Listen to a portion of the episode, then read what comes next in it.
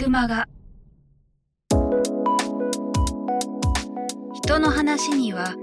人生を変える気づきがある。菊間がは各業界で活躍されているゲストスピーカーの皆さんから人生を変えるきっかけを伺うインタビューマガジンです。人生のターニングポイントとなった出来事、物、人から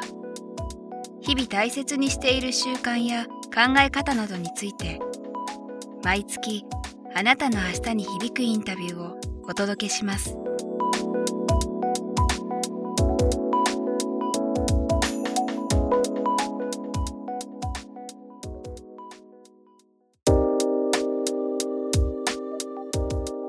あのーもうねもう今世界にも出られてもうご活躍の鬼武さんなんですけど、今後の、はい、まあ、短期的なことそして長期的な夢でもいいんですけど、はい。そのご活動のまあ夢とか目標っていうのを今挙げていただけるとどんなことがあるんですか？一番最初の私のミュージシャンになった一番最初の時の夢っていうのがはい。映像音楽を作る映画音楽を作りたいということから始まったんです。それでいろんなところに行って私の夢は映画音楽を作ることですって言ってきてであの小栗浩平監督の最新作の「埋もれ木」という作品で、えー、と私は挿入曲を1曲だけ書かせていただいたんですけれども、その時ねはい「うかつでした」っていうタイトルこれはね小栗監督とそれから、えー、と石井聖子さんというその時歌っはた方、この方はね坂本澄子さんのお嬢さんなんですけれども石井聖子さんと小栗監督が一緒にタイトルを考えたものだったんですね。でね最初に詩があってそこに曲をつけたんですけれども、い、うん、でもね「うかつでした」っていうのがね私の映画音楽はい。デビュー作なんです。うかつでした。ちょっとねこれどんなもんだろうかと思ったりもしましたけれど、はい。でもねそれがまあ一番最初だったんですけれどもでもあのその後本当にあの嬉しいことにたまたまクアラルンプールのマレーシア交響楽団のねアレンジをこうする機会もちょっと一回ありまして曲数は本当に1曲とかだったんですけれども向こうに行って向こうの方と話したりとか、まあ、そういうそのオーケストラとの関わりとか、はい。そういうこともねたまたま生まれてきたりとか、そういうことでなんかあの徐々に徐々にはい。そういう自分の夢に向かっては、うん。歩んでる最中だとは思うんですけれども、今の私は完全にこういう夢っていうものがない状態なんです、うん。ただ自分の足で自由にでも生きる素晴らしさはい。をみんながこう落ち着けるような元気が出るようなそんな曲を作っていきたいというのがもう本当に一つのうん。自分の原動力になってはい。いるので、きっとそういうタイミングがあれば、はいきっと映画音楽にもたどり着けるかもしれないし、またそれとは違った方向で何かアイデアが生まれて、うん。そこでやっていくことになるかもしれないしってい。う、それはねなんか逆にねあの何かがあるっていうことじゃなくてないところにね、うん。楽しみがあるんですね、うん。それがね今楽しいんです。すごいわかるかもしれないですね。うん。まあねタイミングもそうです。しそのやっぱりまあいろんなね目標をかっちり決める方もいらっしゃるし、はい。そうじゃない方もいらっしゃると思うんですけど。まあね、やっぱりいつ何がどうかっていい意味でわからないからそね。の辺も含めてなんか楽しんでらっしゃる感じですよね。はい。そうであのまあ今年の初めから始めた「ワンミニットピースはい。ハピネスイズというこれは森秀夫さんはいっていう写真家のね、この今喋っているスタジオのえー横浜でナンバーの方ですね。そうですね。森さんの写真とともに私の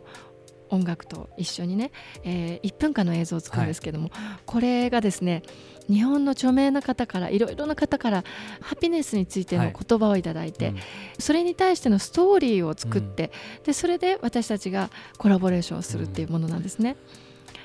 それはまたその一つ自分で映像を作っていくっていう作業なので、そうですよね。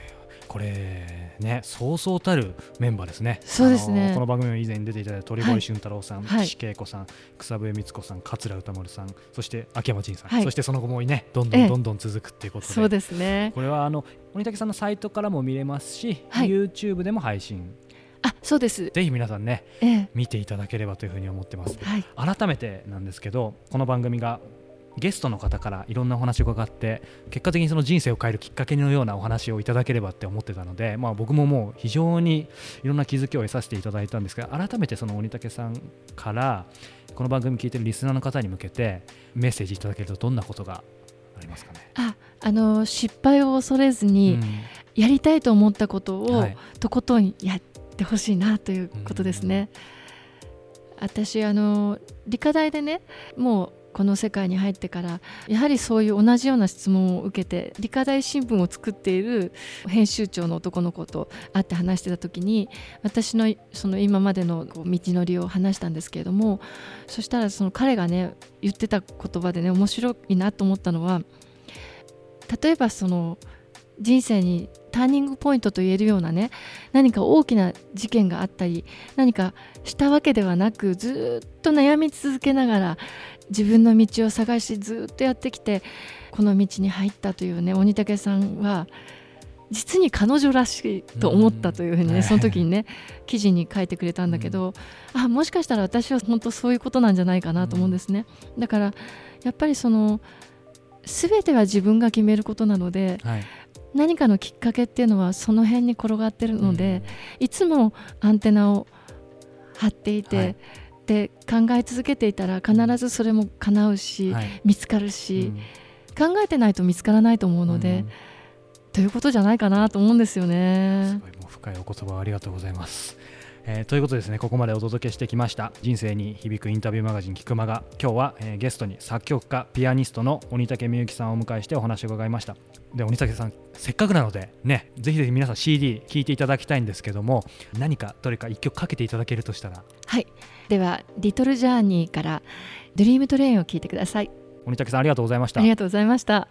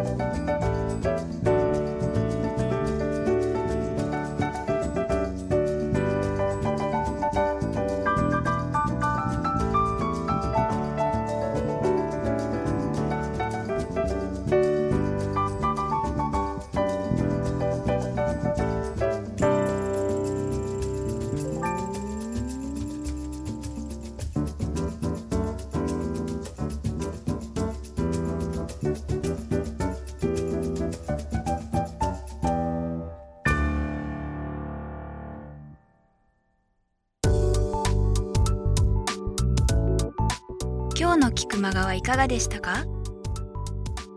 鳥越俊太郎さんや渡辺美樹さんら過去にお届けした120人以上のインタビューはすべてウェブサイトから無料でお聞きいただけます。URL は k i q m a g a c o m キクマガ .com です。それではまたお耳にかかりましょう。ごきげんよう。さようなら。